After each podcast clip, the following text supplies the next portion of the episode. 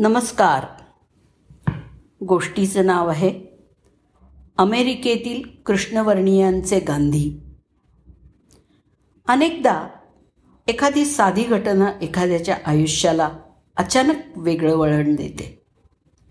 डिसेंबर एकोणीसशे पंचावन्नमध्ये शहर मॉन्टगेम मेरी इथे रोझा पार्क्स या नागरी चळवळीतल्या कार्यकर्त्या बसमधून प्रवास करत होत्या. एक गोरा माणूस बसमध्ये आला. रोझा पार्क्स यांना जागेवरून उठायला सांगायला लागला. तेवढ्यातच बस ड्रायव्हरनी पण रोझा यांना कायदा सांगून उठण्याचा इशारा केला. कारण ती रांग गोऱ्यांकरता राखीव होती. मात्र रोझा पार्क्स यांनी जागेवरून उठायला नकार दिला. त्यांनी या गुन्ह्याकरता त्यांना या गुन्ह्याकरता अटक करण्यात आली आणि दहा डॉलरचा दंडसुद्धा त्यांना भरावा लागला. या घटनेचा मॉन्गो मेरीमध्ये उद्रेक झाला आणि कृष्णवर्णीय लोकांनी बस बायकॉट या आंदोलनाची सुरुवात केली. अनपेक्षितपणे त्याचं नेतृत्व एका तरुणाकडे आलं. त्याने नुकतीच तत्त्वज्ञानात डॉक्टरेट मिळवलेली होती.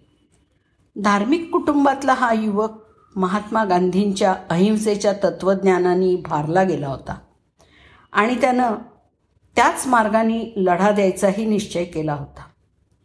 बहिष्काराच्या नेतृत्वाच्या रूपानं त्याला ती संधी मिळाली होती. त्याच्या अहिंसक लढ्याची परीक्षाच यामुळे होणार होती जणू. त्या बहिष्कार समितीचं रूपांतर मॉन्टगोमेरी इम्प्रूव्हमेंट असोसिएशनमध्ये झालं आणि अध्यक्षपदी त्या युवकाचीच निवड करण्यात आली. त्याचं नाव doctor Martin Luther King Junior. तेव्हापासून बहुसंख्य कृष्णवर्णीयांचं नेतृत्व त्यांच्याकडे आलं ते कायमचंच. अमेरिकन कृष्णवर्णीयांचे गांधी म्हणून सर्व जगाला ओळख असणारे मार्टिन लुथर किंग ज्युनियर यांचा जन्म पंधरा जानेवारी एकोणीसशे एकोणतीस रोजी अटलांटा इथल्या एका गावात झाला. त्यांनी आपल्या जीवनाची सुरुवात वडिलांप्रमाणेच धर्मोपदेशक म्हणून केली. मात्र पुढचं आयुष्य वर्णभेद विरोधी चळवळींसाठी अर्पण केलं. त्याकरता त्यांना अनेक वेळा तुरुंगातही जायला लागलं.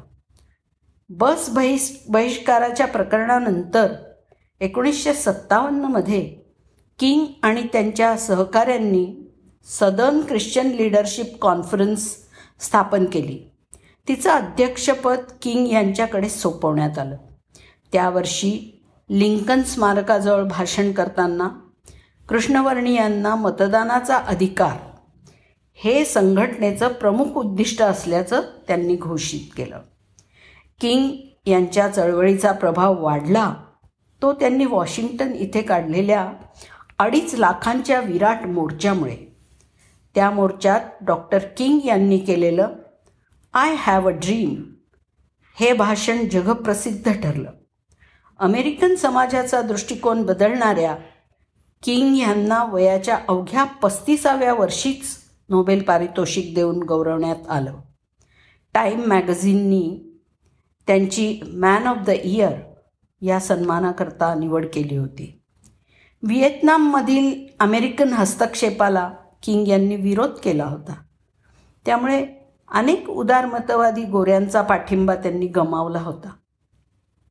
अशातच मेम्फिसमधील कचरा कामगारांच्या मागण्यांना पाठिंबा देण्यासाठी ते तिथं गेले असताना चार एप्रिल एकोणीसशे अडुसष्ट रोजी एका गौरवर्णीयांनी त्यांची गोळ्या घालून हत्या केली. त्यावेळेस त्यांचं वय केवळ एकोणचाळीस वर्षांचं होतं. एक महान अध्याय अकालीत संपला. जग एका महान नेत्याला मुकलं. एका स्वप्नाचा अंत झाला.